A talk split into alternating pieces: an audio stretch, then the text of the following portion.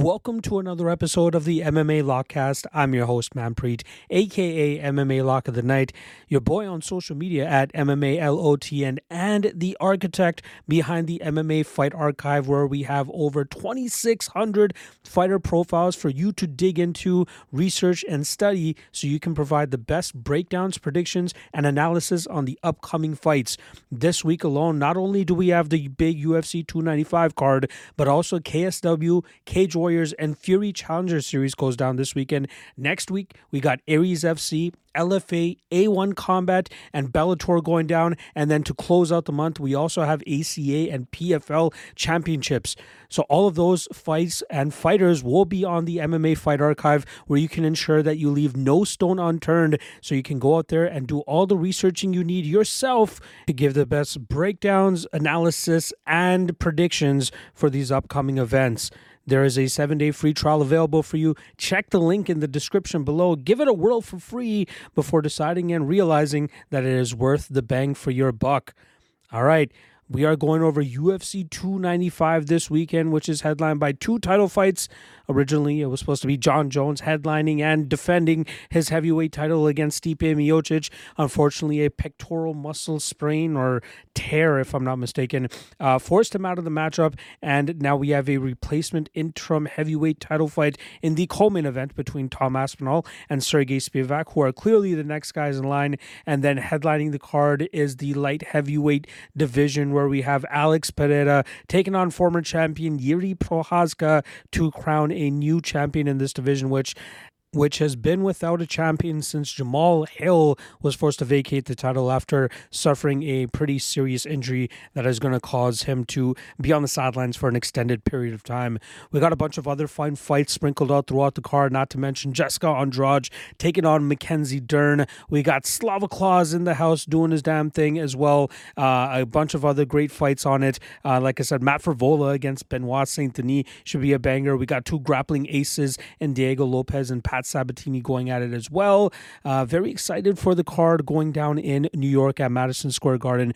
Uh, you know, one of these is their tentpole events in MSG for that November time. Uh, once again, you guys can see that there is no video. It is strictly an audio podcast uh, for the second week in a row. Uh, I am still out visiting the in laws, uh, and I forgot to bring my visual equipment, but I do have my audio equipment. So I wanted to ensure to still get this content out for you guys. Um, a reminder reminder the uh, the four segments that I dropped during the week are all going to drop on Friday as one big segment. Obviously, I'm trying to uh, maximize the amount of time that I'm able to hang out with the family and enjoy the time that we're out here while still providing you guys with as much information, staying on top of the MMA Fight Archive updates, and still getting my studying done, not for just the UFC, but also the regional promotions that I cover as well. So, appreciate you guys bearing with me through this uh, period. I will be back in town uh, next week. So uh, next Tuesday, which means that next week's podcast as well will be a strictly audio podcast. But after that, we should be back to regularly scheduled programming. Again, appreciate you guys bearing with me. All right. Let's get through the uh, quick uh, recaps from last weekend. Uh, it was a pretty good night or a pretty good uh, run that we had there. Uh, first off, obviously, the lock of the night play in Mark Diakiese comes through for us. We got him around that minus 190 range. But when I broke down the fight for my Patreon folks, but also the people uh, listening to the podcast on Mondays, um, you guys got him closer to minus 130, minus 140. And then as the week went on, we saw some more money come in on him but exactly what I expected him to do go out there, utilize his grappling, and just thwart any type of offensive uh, success that uh, Fernandes was trying to garner. Uh, I don't know what that one judge was smoking that scored the fight for Fernandes, but luckily we didn't get robbed on the scorecards there, and DKC ends up getting his hand raised. Our dog of the night uh, came through for us, and Angela Hill as she cashes as a plus 130 underdog. Always good to cash Hill as an underdog, and whenever you get an opportunity to bet her uh, against up and coming upcoming prospects, you know, her run since this COVID era is now, I believe, four and six, but the four wins that she has are over solid uh, prospects like Lupita Godinez and Emily Ducote. Now add Denise Gomes to the list as well. So very happy to hit that. That brings our record now to 53 and 70 for the dog of the night predictions on the year. That's a 43% hit rate. Again, you're getting plus money on this, which means we are in the positive, um, and you guys will obviously figure that out, or at least hear those numbers on the dog of the night segment that I'll drop at the end of the week. Uh, I don't believe I touched on the lock of the night uh, record here, but the DKCW brings us to 91 and 31 on the year for a 75% hit rate. So very happy with that. Still want to get to that 80% rate. Uh, we got a couple events left throughout the year. I don't know if we'll be able to get to 80%, but still happy that we're in the positive there and got a good uh, unit profit there as well, just tailing strictly the lock of the night spots. Um, also, uh, if you're looking for Cage Warriors breakdowns for this weekend's card, I believe they're uh, having an event down in London. Uh, if you want breakdowns for that, check out the Lock of the Night Patreon page. Link to that is in the description below. I'll be dropping a written breakdown of every single matchup, going in depth about every single fight, giving you my best bet, best prediction, best prop, and then the best hedge in case our prediction does not come through as well. Again, you can find those in depth breakdowns strictly on the Patreon page for Cage Warriors. Next week will be LFA.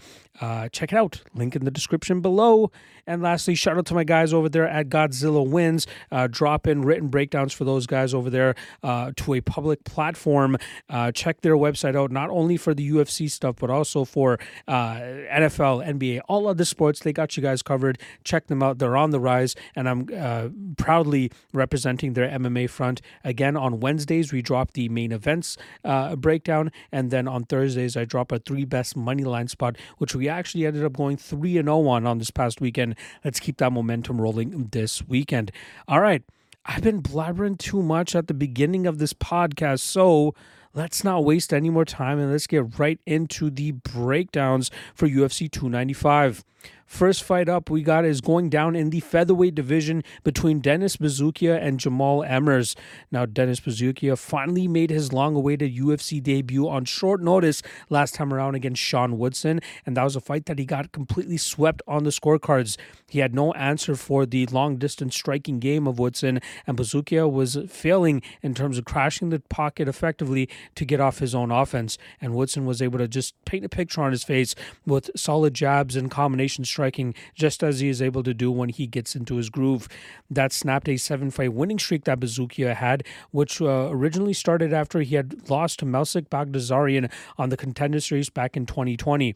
He had another opportunity on the contender series in 2022, but failed to secure a contract as he did not have a good enough performance to get his uh, ticket to the UFC. So he went out there, picked up another three wins, and then when the time came, Sean Woodson required four replacements to finally throw down uh, earlier this year, and the UFC was like, you know what, Dennis, let's go. We know you've been waiting. Let's get you in here. And even though Buzukja missed weight, he still managed to throw down, get his UFC debut. And now here he is fighting this weekend in front of his home crowd with a full training camp ahead of him. His opponent this weekend is 26 fight veteran Jamal Emmers, who's been exchanging wins and losses over his five fight uh, UFC career thus far. He made his debut against Giga Chikadze, where he came up short in a fight where he struck. Uh, decided to strike with Giga Chikadze for a little bit too long, and then managed to bounce back with a big win over Vince Cachero, where he was able to box him up over 15 minutes and win that fight pretty dominantly. Then his poor fight IQ showed once again against Pat Sabatini, where he decided to play footsies with a guy that is very skilled in the jiu-jitsu realm and he ended up paying for it. He did return with a big win over Hussein Askhabov in a fight that he was an underdog and handed Askhabov his first professional loss in 24 professional fights. And then unfortunately Emmers came back and fought against Jack Jenkins earlier this year where he ended up losing a split decision, a fight that many people scored in his favor including myself, and that just continued the bad luck for the 34-year-old. But Emmers is a very skilled fighter who has a great skill set all around. I believe his grappling is the best part of his game, especially with his ability to have, uh, you know, stay a step ahead of his opponents in the scrambling realms, but also have great cardio to go a hard 15 if that's what's required. His speed and agility on the feet with his striking is why he is so effective in terms of hurting opponents on the feet. But I believe if he sharpens up the fight IQ just a little bit, he should be able to get his hand raised over most opponents. And that's what I'm expecting him to do here against Buzukja. I've seen his number jump around over the last couple days. Minus 275 was the number that I saw when I started studying this fight, I saw it down to about minus 225 earlier today, and now it's back up to about minus 250 at the time of this recording. And I believe that's pretty generous here for a guy like Jamal Emmers, who I believe has all the skill set advantages over Buzukja, with the exception of fight IQ. As long as Emmers goes out there and utilizes his I believe if he use, utilizes his grappling, that will be the path of least resistance for him here. And I expect him to go out there and outwork Buzukja over 15 minutes so that he can get his hand raised by decision. But just got to be a little bit weary of that fight IQ. As long as he just sharpens that up and manages to go out there and utilize his strengths, he should be able to get his hand raised. Next up, we got a flyweight matchup between Joshua Van and Kevin Borjas. We'll start up on the uh, Joshua Van side, who had a successful short notice UFC debut earlier this year against Zhalgas Zhumagulov. And luckily, Van was already preparing for a matchup on the contender series when he got the call to step in against Zhumagulov. That night, he had a tough start in the first round, but managed to really get it going in the second two rounds with his striking and his ability to put volume on Zhumagulov, utilizing his speed, footwork, and uh, combination striking to touch up the unsuspecting Zhumagulov, who was unable to get a beat on the striking and even get his own grappling going. Joshua Van's only professional loss came at the hands of a heavy wrestler who was able to get him to the mat and control him and eventually finish him in the second round. But I have seen massive and marked improvements from Joshua Van since that fight with his takedown defense, with his submission ability off of his back, and his ability to get back to his feet so that he can go back to pretty much where he usually has his advantage, which is in the striking realm. This 22 year old is a very hot prospect, and I'm very intrigued to see him as he continues to work through the UFC roster. His opponent this weekend is 25 year old Kevin Borjas, who's making his UFC debut after earning his contract on week one of the contender series earlier this year. He was fighting a grapple heavy opponent last time around who looked to take him to the ground and kind of subdue him on the mat.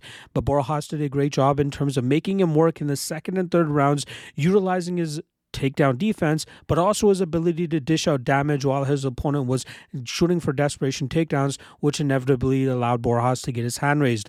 Borjas was a plus 300 underdog in that fight and showcased that he had the dog in him when he was able to stop those takedowns and get his damage off. And then, like I said, won winning that fight by decision. But I believe he's going to be at a huge technical striking disadvantage here against Joshua Van, who will be too slick and too fast for him on the feet. And even if Borjas looks to take this fight to the ground, I don't think he has the wrestling chops or jiu-jitsu chops to take advantage of Van in that realm. I think that Borjas has faced some very poor competition on the regional scene. And that win over Victor Diaz is likely the biggest one of his career thus far. And I feel like there is just too big of a step up here and too big of a discrepancy in terms of the skills here in the uh, striking realm that will allow Van to run away with this fight. I like Van here, and I wouldn't even be surprised if Van ends up finding a finish later on in this matchup. Next up, we got a bantamweight matchup here between veterans John Castaneda with a 20 and 6 record as he takes on Kyung Ho Kang, who comes in with a 19 and 9 record. Now we'll start off on the Castaneda side, who's coming off a pretty dominant victory over Muin Gafurov last time around. Although he dropped the second round, Gafurov was forced or uh, deducted a point due to uh, not accidental. I'd say they're more so um, intentional headbutts, uh, which caused some damage on Castaneda. But luckily, Castaneda was able to rally back in the third round and win that third round to get his hand raised by decision.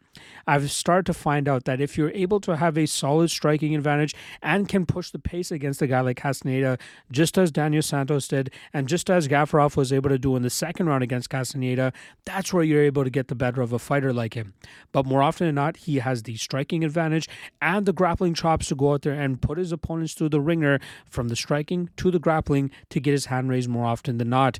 He has some solid wins on his record, like Eddie Wineland and Miles Johnson, most recently Gafurov, but I don't know if he has what it takes to really crack into the top 10 of this talent filled bantamweight division.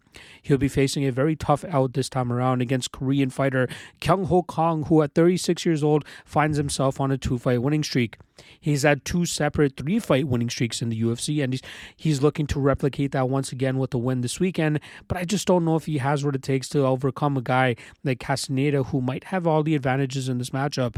Kang used to be a fighter that I would rely on as a lock of the night prediction over guys like um, uh, Pyongyang Liu. I might be absolutely butchering his name. I apologize. Brandon Davis, and even earlier on in his career, because of his ability to strike and control that pace, but also get fights to the ground and utilize his slick jiu-jitsu game to pull off submissions or garner a lot of control time and grind his opponents out. But I think as he starts to age here, it's start to, it's going to start to get harder for him to overcome the younger fighters in this bantamweight division, and I feel like he's going to be at a bit of a disadvantage in terms of the pressure that Castaneda will be putting on him, but also the inability to be, get the fight to the ground where he could possibly use his BJJ advantage. But I expect Castaneda to dictate the pace here, utilizes crisp boxing combinations to really hurt Kang throughout this matchup. And I think he ends up grinding this fight out by mixing his striking and grappling together and really overwhelming Kyung Ho Kang. Next up, we got another light hit or lightweight matchup here between Jared Flash Gordon going up against Mark Madsen. Starting off on the Jared Gordon side, who's had a bit of a roller coaster run over his last couple of fights. He had his, I believe it was a four fight winning streak snapped against Grant Dawson back in 2022, but uh, it was the Leandro, Leandro Santos fight, oh sorry, Leonardo Santos fight where we saw Gordon really get back to his winning ways with an emphatic victory over 15 minutes, outvoluming and outworking Santos to a decision victory. Then it was followed up with a horrible decision loss to a Paddy Pimblett fight. I should say horrible in terms of the fact that I thought he got robbed. You know, a lot of people believe that Gordon did enough to win that matchup, but it seemed like the crowd was favor or sorry, the judges favored what Pimblett was doing more than Gordon, and they awarded him the decision victory.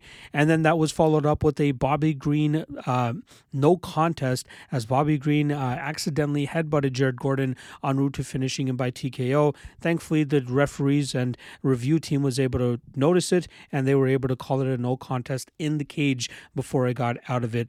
Uh, but Gordon showcased some solid work. You know, crisp boxing combinations, does a good job in terms of putting pressure on his opponents. And he also has a grinding grappling game if that's what he feels is required to beat his opponents.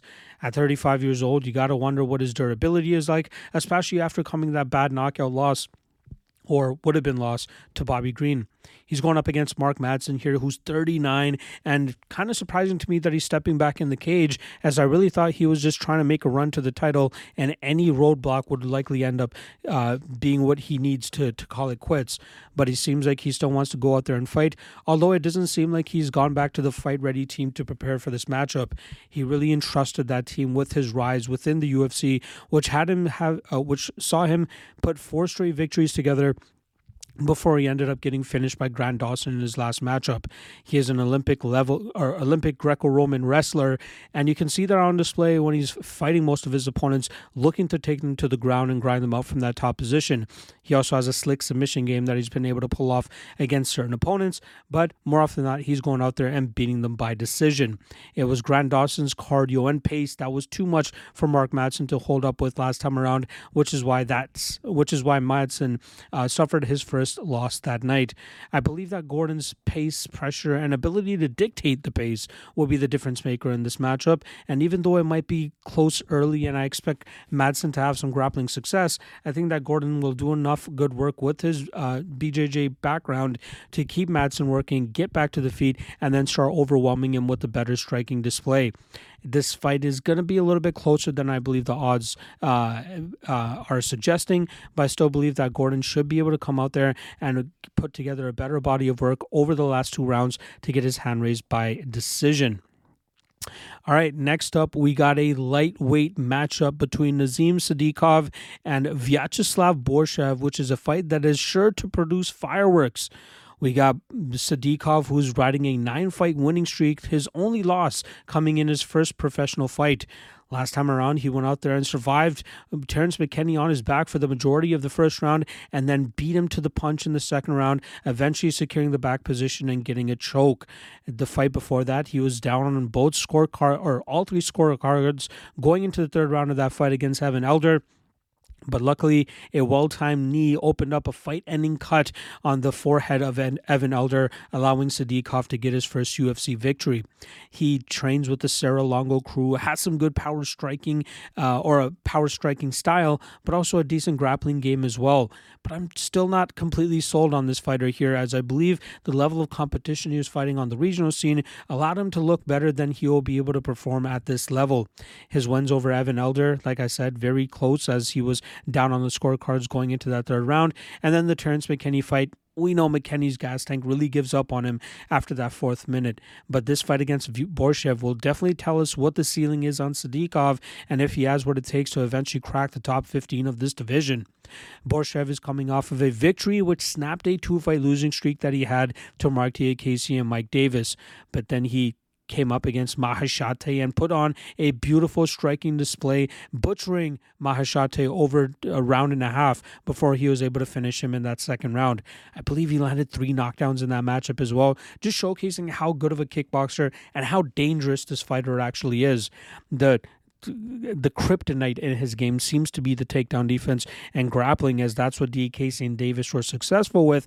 But it seems like he's working on it, and he's very squirmy off of his back, not really throwing up uh, submissions, but also, uh, you know, trying to to uh, disrupt the balance of his opponent so that he can work for a scramble to eventually get back to his feet. His takedown defense and timing is starting to get better as well. And at 31 years old, you got to believe he's getting closer and closer to his prime, and his defensive grappling will only continue continue to get better. And I expect that to be the main reason here for him to be able to keep this fight in the striking realm where I expect him to have a decided advantage over Nazim Sadykhov. I was kind of surprised to see Borshchev as the underdog here, and I was more than happy to take a shot on him as I think a lot of people are just kind of uh, they they they they're a little bit too clouded in terms of Sadykhov's talent here, given the fact that he trains with the Serra Longo crew and given the fact that he's on a two fight winning streak in the UFC thus far. I think Borshchev is a little bit more tested against better competition and has showcased that he can be disruptive enough in the grappling realm that I don't think Sadykhov will have a good enough advantage from him here in that realm keeping this fight in the striking realm, where I expect Borshchev to batter him up and eventually finish him by knockout in the second or third round. That brings us to a flyweight matchup here between Steve Erceg and Alessandro Costa. Starting off on the Erceg side, he had a short notice uh, UFC debut against David Dvorak earlier this year, where he pulled off a um, decision victory after dropping the first round. He did a great job in terms of utilizing his kicks to immobilize or slow down David Dvorak. And then he had a lot of threatening submission opportunities in the second and third rounds, which eventually saw him get his hand raised by decision. He's a BJJ black belt, but also has a national championship in terms in uh, Muay Thai, I believe it is, and you can see that on display when he throws his kicks. I still have some question marks in regards to how good he actually is, considering the fact that he comes from a you know, an Australian fight scene which doesn't really have the most opposition in terms of like stellar and legitimate opposition, especially for these fighters looking to make a name for themselves in the UFC. He seems to be the goods, and I was very impressed from what I saw in the Dvorak fight, but I still have some question marks in terms of how far he can take it in this flyweight division. His opponent, Alessandro Costa, was also a short notice replacement in his UFC debut against Amir Albazi, and that's a fight that he didn't do that bad until he got knocked out in the last round of that matchup. He rebounded with a full training camp against Jimmy Flick and managed to knock him out in the opening minute of the second round, showcasing his power striking style and his ability to keep fight up, fights upright, where he can stalk his opponents with his leg kicks and his big punches that he throws in combinations. He has a BJJ black belt as well, and I've seen him utilize that by taking opponents to the ground and grinding them out from that top position. But I think he feels most comfortable when he's able to strike with his opponents, utilizing his power and walking them down until he can eventually find a knockout victory.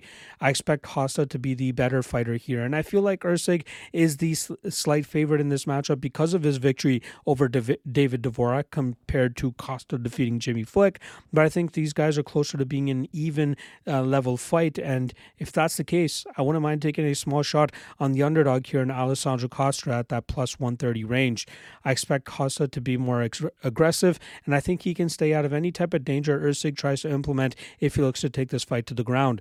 That will allow Costa to control the distance in the striking realm, and I believe he can land big enough shots to hurt Erceg um, quite often, and that should allow him to go out there and get his hand raised by decision. And that brings us to the prelim headliner, which is a fight that I can't say I'm uh, like, I, can't remember the last time I've been this excited for a non title strawweight fight. We got Tabatha Ricci going up against Lupita Godinez. Starting off on the Tabatha Ricci side, she's on a four fight winning streak since dropping her UFC debut against Manon Fiorot, which was really not really made for her to win. She came in on short notice, she came up a weight class, and it was obvious that she was at a strength and power disadvantage in that matchup, which is why she ended up losing it by knockout. That was the only loss on her record, as she's looked very good ever since then, defeating Maria Oliveira, Polyana Viana, Jessica Penne, and Jillian Robertson over her last four fights and looking dominant while doing so. Usually it's her wrestling and her jiu-jitsu and control time on the mat that ends up getting her hand raised, but in the Robertson fight it seemed like she used it to kind of keep Robertson on her toes as she was able to land some takedowns but immediately work back to her feet and then start getting off on her combination striking, which is clearly improving ever since we've seen her come into the UFC. She's very talented and has a ton of potential, especially considering she's only 28 years old. Her opponent this weekend, Lupita Godinez, is riding a three fight winning streak and looks to be in the best shape of her career coming into the most important fight of her career. She obviously has a wrestling background, but she's very talented with her hands, as we saw against Elise Reed last time around, where she butchered her on the feet, got her to the ground, and eventually found a dominant submission uh, in the second round of that matchup to get her hand raised. She's very good no matter where fights take her, uh, but it was very discouraging to see her lose fights against fighters like uh, Jessica Penne, Angela Hill, and even Luana Carolina. But I think that she's really starting to come into her own now, found her confidence, found the training camp and training methods required to compete at a high level. And I think the main difference in this matchup with her and Ricci is going to be Godinez's ability to control where this fight takes place by having the wrestling advantage. I think that Ricci is going to have to take this fight to the ground if she looks to have some success, but I think she can be somewhat competitive in the striking realm. I saw this line a little bit closer earlier, uh, a couple days ago. I think it was closer to minus 120, minus 130 for Godinez, and now I'm seeing her closer in around that minus 170 range, which makes a lot of sense. But I believe that this is a close fight, and the re- really the only thing separating the two here are is going to be Godinez's wrestling background. That should be enough for her to keep this fight upright, where she should have the striking background or sorry, striking advantage to dictate the pace of this fight. But I still believe that I need a better line to take a shot on Godinez. I'm going to wait and see if there's going to be some buyback on the Ricci side, and we could possibly get Godinez around that minus 130, minus 120 range. I might be talking out of my ass here, and I think this line might even end up increasing, but I'm completely fine with passing it. But my prediction is going to be Lupita Godinez, and I think she wins this fight by decision by being the more damaging of the two. And that brings us to our main card portion of the fight. We got some fun fights here. Uh, we got a grappler's delight. We got some bangers as well. And then obviously we got two title fights. First main card fight we got up is a featherweight matchup between Diego Lopes and Pat Sabatini. We'll start off on the Lopes side here, who's uh, coming off of a successful victory over Gavin Tucker last time around, where he he was able to get a triangle choke victory just over 90 seconds into that matchup. He is a BJJ black belt, and he is most known for being the grappling coach of Alexa Grasso, and he was being accredited a lot for getting that submission victory over Valentina Shevchenko due to just picking out the the flaw in Shevchenko's spinning kick or uh, spinning back kick game, and that's what allowed Grasso to leap onto the back and eventually get that submission. But Lopes is very dangerous with his own submissions as well. I believe he still needs to do a little bit more work on his striking game, but he has some solid experience. He has 28 fights. He's 28 years old. Uh, but I think that the Joanderson Brito fight from the Contender Series back in 2021 is all we really need to see in terms of what his ceiling could be. If you're able to get him to the ground and stay out of his submissions, he's very easy to control from that top position and grind him out, landing pitter patter shots and making it look dominant enough for the referees or, or the, the the judges. Uh, he is dangerous off of his back, so it's no easy task. But he's very, or he's a little bit too comfortable off of his back, allowing opponents to get a lot of control time, and then him looking like he's in a defensive position for the majority of the fight.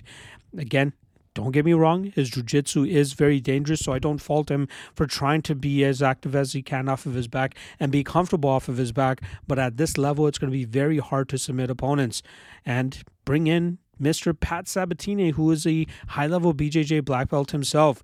He had a very solid winning streak going on in his UFC uh, career, uh, defeating guys like Jamal Emmers, Tucker Lutz, and TJ Laramie. I believe it was all in all a four fight winning streak he had since coming into the UFC. But then he ran into Damon Jackson, the veteran, who was able to go out there and hit him or knock him down early and eventually finish him by brutal ground and pound. It took a little bit of time for Sabatini to come back, but once he did, he showcased that he didn't miss a step and he knew exactly what he needed to do, and that was to put on a statement against Lucas Almeida. He went out there and got a 10 8 first round and eventually finished him in the second round with a beautiful arm triangle choke. He's very aggressive and dominant when he can get his wrestling game going, usually going with the body lock to trip his opponents to the mat and then do some good work from on top using that smothering, crushing top position to get to the positions he needs to either submit his opponents or keep them on the mat so that he can dominate them for even longer.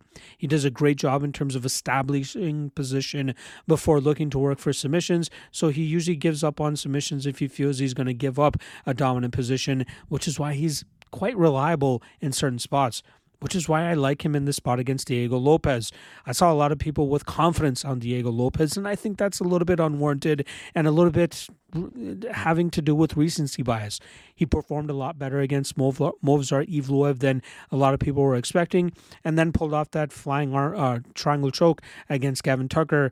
We know what you know highlight reel type finishes and impressive performances like that due to betting lines, but you have to take into consideration the level of competition he's going up against and the stylistic clash that it brings. I believe Sabatini is the better wrestler of the two, which will allow him to dictate the pace and where this fight actually takes takes place. And I believe he is a good enough jiu jitsu artist here to fend off the submission and aggressive submission game of Diego Lopes, allowing Sabatini to control where this fight takes place and to control the positions he's able to dominate from. And that should allow him to grind this fight out over 15 minutes and get his hand raised by decision. At minus 120, sign me up for Pat Sabatini. All right, next up, we got a banger on tap here between Matt Frevola and Benoit Saint Denis in the lightweight division. Uh, we'll start off on the 11 3 1 Matt Frevola side, who's on a three fight winning streak and he's finished all three of those opponents in the first round. He's been very impressive as of late, he's really starting to believe in his combinations and his power that he brings to the table. He loves to just slug it out in the pocket with his opponents, which can be a coin flip type of fight, uh, but it's seeming to work out for him as he's kind of pretty much uh, flipped heads every single time out for the last three fights.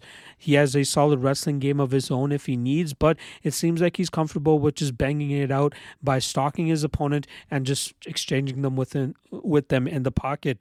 I believe his durability is still a bit of a question mark, so that's something to keep an eye on as he continues to work up the rankings.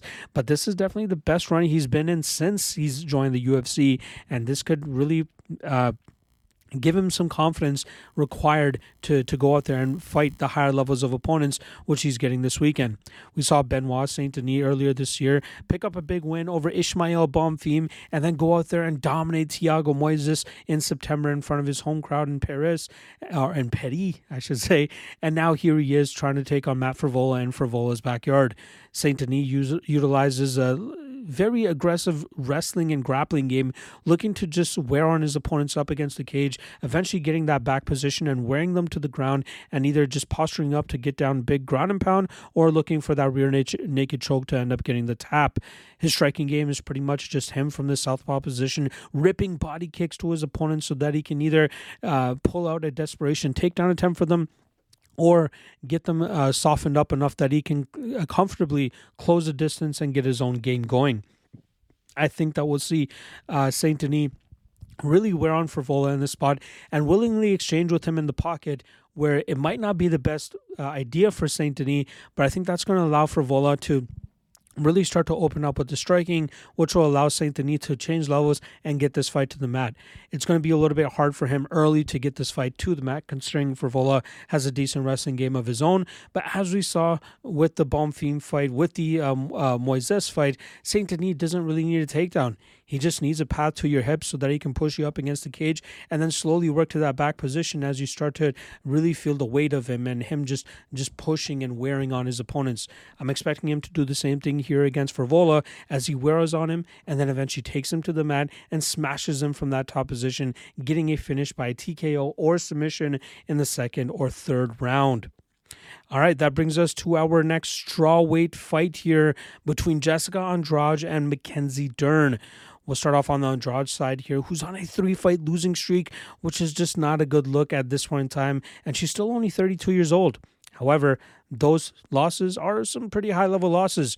You're talking about being submitted by Erin Blanchfield earlier this year, also being knocked out by Yan Xiaonan, and then lastly, the uncrowned strawweight champion Tatiana Suarez was able to get Andrade to the mat, and she was able to get the submission finish there as well. But Jessica Andrade started this year off with one of the best performances we've ever seen her have inside the octagon. She landed 232 significant strikes against against uh, uh, Lauren Murphy in a fight that could have been stopped on numerous occasions, but the referee believed that Murphy was in there long enough that she could really still defend herself, which is why that fight was allowed to go 15 minutes. But Andrade absolutely butchered her in that fight, showcasing what Andrade can do at her best. She doesn't really evolve or change her game much because she's so reliant on landing her big shots or slamming her opponents to the mat and dominating them from that top position but it's obvious if you have a decided technical advantage in one aspect of the MMA game and you can bring it to that portion of the MMA game, you could definitely get the better of Jessica Andrade. And in steps Mackenzie Dern, who has a very solid jiu-jitsu advantage here over Jessica Andrade. But I think that people are kind of being blinded from the J- Angela Hill fight last time around, which is why I think that Mackenzie Dern is a big or a moderate favorite in this matchup. Dern, obviously a Brazilian jiu-jitsu ace, has struggled in the past to get fights to the mat where she's been able to or try to exploit the best part of her game, which is why opponents like Marina Rodriguez and Yan Xiaonan have been able to defeat her. Her striking will never catch up to her jiu-jitsu game, and it seems like she's kind of accepted that, which is why I think in the Angela Hill fight, she just decided to bite down on her mouthpiece and wade into the fire against the better striker in Angela Hill until she was able to get in on the hips of Hill, drag her to the ground where she could eventually get that submission, vi- or to, she actually she didn't even get a submission victory that night. She controlled her for four out of five rounds of that matchup but it was impressive for her or to see her accept the fact that her striking is never going to be up to snuff and that she won't be able to set up a good enough takedown attempt from distance. So she'll just need to get into the fire and try to get in on the hips from her opponents at that point. But i think she's going to struggle to do that here against andrade. I don't think that dern has been hit eh, by anybody um, with nearly as close to the type of power that Jessica Andrade presents. And I think that's going to be the big difference maker here. Even if Dern tries to use what she did against Angela Hill to get in on the inside, I think she'll be able to struggle, or she will struggle with the power of Andrade, whether it's the punching power as she tries to get in on the hips of Andrade, or even just the ability to take Andrade down. I think people are being blinded again by the Angela Hill fight and how she was able to get that fight to the ground. But Andrade has or gives you a lot more to worry about than what Angela Hill gives you to worry about when you close the distance on her. So I'm actually going to be taking Andrade for the upset in this spot. I think Andrade can stuff the takedowns, and I think Andrade will make Dern pay every time Dern tries to crash the pocket. And I just don't think that Dern is ready for the type of power she's about to face here.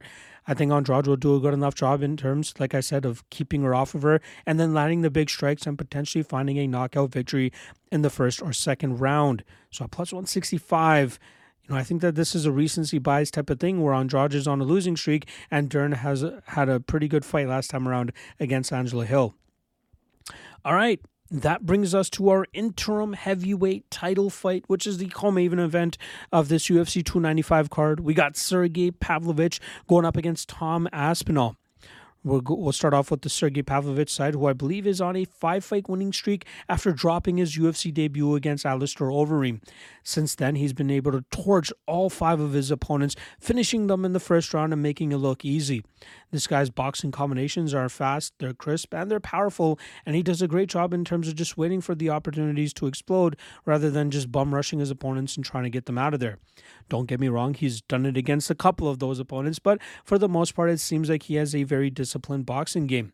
He doesn't really showcase much of a ground game as he trusts his power so much that he thinks that he just needs that one right shot to put his opponents down to eventually get them out of there but it was very concerning to see how we dealt with the grappling game of Alistair Overeem in his UFC debut, as Overeem is not really a grappling specialist. But Overeem took him to the ground and did massive damage from on top, uh, laying him out with some brutal elbows at the ending of that first round and getting his hand raised by knockout. But I think people are so enthralled by what Pavlovich has been doing over his last several fights, which how can you not be, considering how dominant he's been looking and how vicious he's been looking too?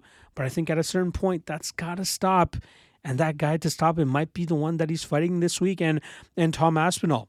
Aspinall had his winning streak halted, unfortunately, last year by Curtis Blaydes in a fight where he injured himself 15 seconds into that fight.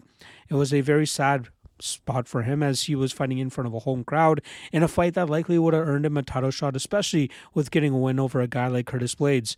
But it was not meant to be that night, and he was forced to set out a full year and then coming back just a day shy of a full year since that matchup and dominating Marcin Tybura just over a minute into their matchup.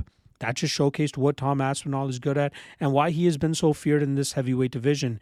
There is nobody that moves like him and has, has, has the type of speed that he has either. He's very crisp, he's explosive, and uh, very, you know, he has a he has something about him in terms of the way he moves. He's one of the more athletic guys we've ever seen at this division, and his ability to close distance with his speed is why he's been so success- so successful.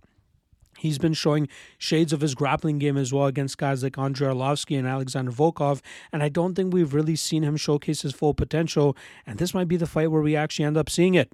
Now, obviously, this fight is scheduled for five rounds, but knowing how these guys fight, we're likely not even going to see the second or third round of this matchup. But there could be a spot where these guys try to play it out a little bit safely, and we'll see them try to just feint their way into the second round or third round. But I really think it's going to be the speed, agility, and power of Aspinall and precision of Aspinall, which will eventually land on Pavlovich or allow him to secure a takedown and do big damage from on top. I think Pavlovich will be hard to take down early, but if Aspinall can goad him into a striking uh, fight, I think that he'll be able to eventually change levels on Pavlovich as Pavlovich throws, and that will allow Aspinall the perfect timing and takedown that he needs to get this fight to the ground where he can dominate from that top position. Obviously, the short notice nature of this matchup for Aspinall is a little bit of a concern, but this is heavyweight. This is not a weight class where you have to worry about cutting weight or staying in shape. But I think that Aspinall has stayed in shape enough that he knows that an opportunity like this could have sprung on him, and here it is. I think he can make good on it. This is a fight between two guys who, if you guys have been following me for a while, I've been kind of low on and think they're kind of, um, you know, they're they're they're not as good as most people make them out to be, but I'm giving both of them their flowers. I think they are skilled. I think they deserve to be at the top of the division at which they are now. And I think it's ultimately going to be Aspinall's physicality and athleticism, which allows him to go out there and just snatch the victory here from Pavlovich. So give me Aspinall, and I can either see it coming from a straight right down the pipe with one of his quick shots or his ability to take this fight to the ground and possibly dominate Pavlovich from that top position. Give me Aspinall and give me Aspinall by finish. I'm going to call it round two. And that brings us to our light heavyweight main event, which is for the vacant light heavyweight title. We got former champion Jiri Prochazka taking on former middleweight champion Alex Poatan Pereira. We'll start off on the Jiri Prochazka side, so, who has been on the shelf since last year. He snatched the title from uh, Glover Teixeira in June of 2022 and was scheduled to defend the title again in December of 2022, but unfortunately suffered a very bad shoulder injury, which forced him to vacate the title. And that's when we saw Magomed Ankalaev take on Jan Blachowicz. That fight ended up being a draw. We saw Jamahal Hill take on Glover Teixeira in January for the title. Jamahal Hill wins that fight and then is forced to vacate that title after having a very serious injury of his own. And now here we have the vacant title once again, and Prochazka rightfully fighting for it. But Prochazka has been very impressive and fun since joining the UFC roster. He started off with a big victory over Volkan Oezdemir, followed that up with a nasty knockout victory over Dominick Reyes, and then a gutsy performance against Glover Teixeira, a fight in which he was behind on the scorecards going into that fifth round until he was able to secure that choke and get the submission victory. It was very impressive, but we know what Prochazka is all about. Prochazka throws wild strikes, a lot of spinning stuff, a lot of flying stuff, but we know he throws it with a ton of power. It'll be interesting to see how he looks to bounce back after such a catastrophic injury that required him to to really to to vacate the title. Um, his opponent this weekend is going to be a very dangerous and disciplined striker, and Alex Pereira, who made a uh, successful transition to the light heavyweight division against Jan Blachowicz earlier this year. We saw him lose his middleweight title back in April to Israel Adesanya by knockout, but he was able to bounce back, like I said, at the weight class he probably should have been in this t- entire time. He's a big 185er, and he's still a big 205er six foot four with an 80 inch reach. He's going to be bigger than Jiri Prochazka when they face off and step uh, into the cage as well. We know what he brings to the table good striking, big power. That check left hook is just nasty as well when he's able to land it with precision like he did against Sean Strickland. And I think that he's going to be able to do that here against the very wild and reckless Jiri Prochazka. You obviously have to wonder if Prochazka has enough power to put out Pereira, as we did see Pereira get put out earlier this year. But I think it's going to be the disciplined, technical striking approach of Pereira that will get him the victory in this fight. If anybody's going to look to grapple, it will likely be Prochazka, but I don't think he's effective enough in that realm to give Pereira too many troubles. I think we'll see Pereira be able to keep this fight on the feet, stuff a couple of takedowns, and then finally start to throw down with Prochazka when Prochazka decides that that's the only way to beat this guy. And I think that's going to end up opening up the victory and the knockout that Pereira should be able to capitalize on. Look for the disciplined, technical striking approach for Pereira to open up a knockout victory over Jiri Prochazka and allowing Pereira to become the light heavyweight champion. And there you guys go. Breakdowns on all 12 fights for this UFC 295 card. I can't wait for this card. It should be exciting. It should be fun. And we got two t- title fights on the line as well. What can't you love about that? Just a reminder if you're looking for Cage Warriors breakdowns as well, I have full in depth written breakdowns for that on the Patreon page, which will start dropping on Tuesday. Make sure you guys check that out. Link for that is in the description below. And if you want to do your own research, make sure you check out the MMA Fighter Archive, where we got over 2,600 fighter profiles for you to be studying from and preparing yourself for the upcoming matchups. Again, I will be back on Friday to drop the 4 and 1 segment, which has my top three lock of the night predictions or candidates, my top three dog of the night candidates, my free parlay, and the three best prop bets as well. Appreciate you guys. Love you guys. Hit a like and subscribe below as well if you haven't already. Drop a comment as well. Let me know which breakdowns I, I messed up and which ones you think that I'm going to be uh, eating my words on. Check it out. Appreciate you guys. Love you guys. Peace.